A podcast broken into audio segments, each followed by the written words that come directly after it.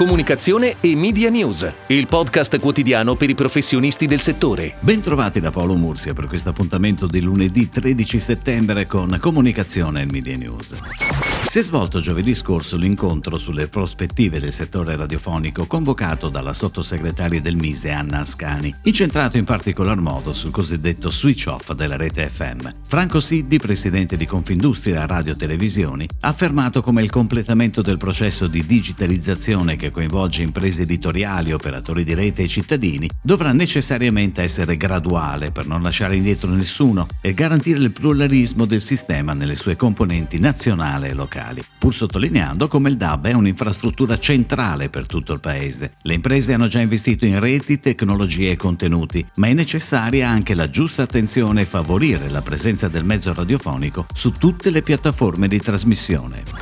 Ed ora le breaking news in arrivo dalle agenzie a cura della redazione di Touchpoint Today.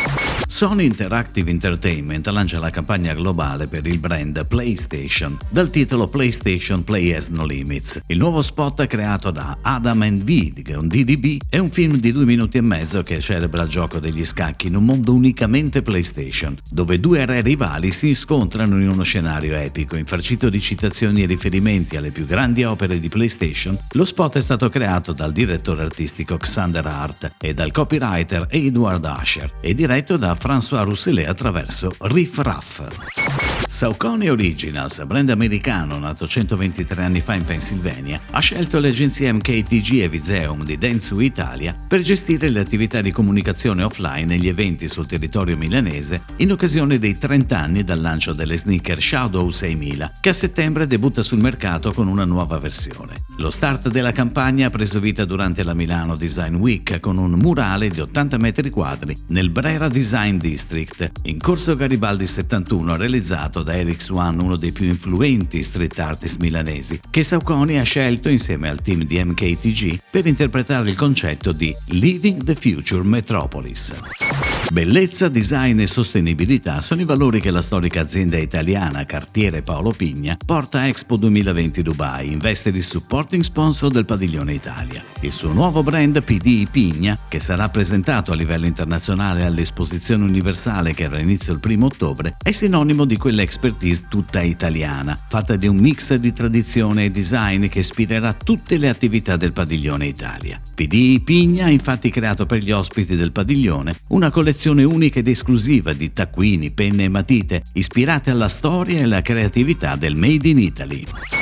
Cernuto Pizzigoni Partners affronta le nuove sfide del mercato rinnovando la propria governance e proiettando lo sguardo ben oltre l'immediato. Il rinnovamento che riguarderà sia gli ambiti operativi che quelli strategici renderà da subito ancora più competitiva l'offerta dell'agenzia. A guidare il nuovo percorso sarà Luca Oliverio, Head of Innovation and Partner di CPNP che prende l'incarico di amministratore delegato, affiancando Barbara Arioli, fondatrice e già presidente del CDA. Puig, uno dei più grandi player a livello internazionale nella profumeria, consolida la sua partnership con Starcom, agenzia media di Publicis Group, per il lancio sul mercato di Phantom, la nuova fragranza maschile di Paco Rabanne. Primo profumo in grado di connettersi con lo smartphone da tecnologia NFC contactless. Ispirandosi alle caratteristiche del prodotto e alla sua anima tech, la strategia di Starcom ha coinvolto canali on and off, integrando pianificazione classica e soluzioni innovative. Un vero e proprio laboratorio di innovazione innovazione media che segna la strada per le future collaborazioni tra Starcom e Puig. Obiettivo raccogliere l'interesse di un target attitudinale confident e voluto, propenso al mondo dell'entertainment e del gaming, corrispondente ad una fascia di età giovane e digitale.